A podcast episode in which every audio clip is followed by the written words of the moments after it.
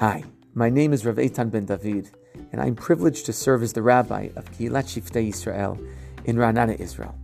Join me on an incredible journey this year as we study the Parshiot of the Torah, focusing on themes of leadership. What does it mean to be a great leader? How can we exercise leadership in our own lives? Looking forward to an amazing year ahead.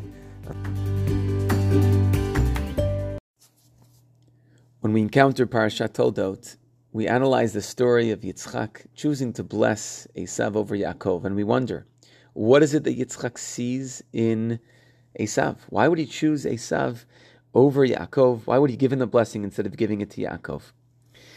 And some look to the psukim and say, well, Yitzchak was blind. He wasn't only physically blind, perhaps he was spiritually blind. He was less discerning in his old age. He didn't understand the difference between these two personalities. But I think there's a second interpretation.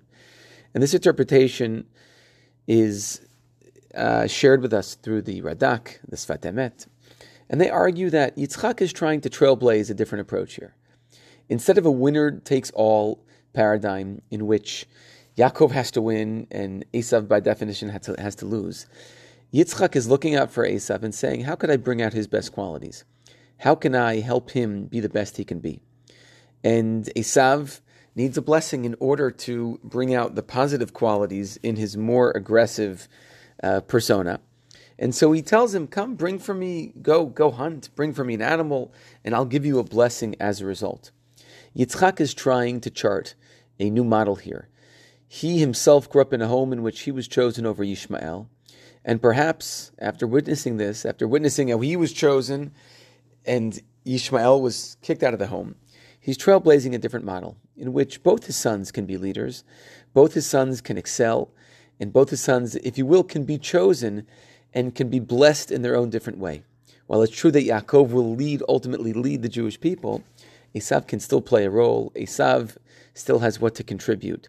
And so Yitzchak is trying to break down this winner takes all model.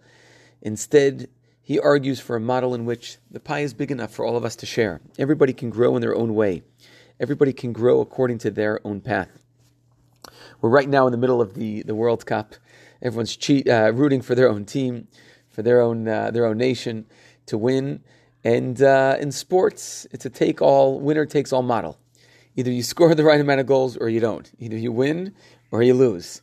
It's very black and white. But when it comes to human relationships, when it comes to family, when it comes to people's growth, perhaps there's a model that's different where everybody can grow. Everybody could have a share in the pie. Everybody can perhaps even lead. Everybody can uh, can share. We can share in everyone's strengths. We can create a community in which it's not me versus him or she versus him, whatever it is. It's not a competitive model, but it's a model in which everybody can contribute, everyone can grow, based on their own uh, their own qualities. And I think this is really this demonstrates Yitzchak's leadership. We think of Yitzchak as a very passive figure, but here we have Yitzchak trying to trying something new, a new paradigm, based on his own experiences. And this is really the task of a leader to see new models, to see new paradigms, to try out new ways of thinking, of doing things, and to break old paradigms. And that's what we learn from Yitzchak in Parashat Toldot. Shabbat Shalom Lekulam.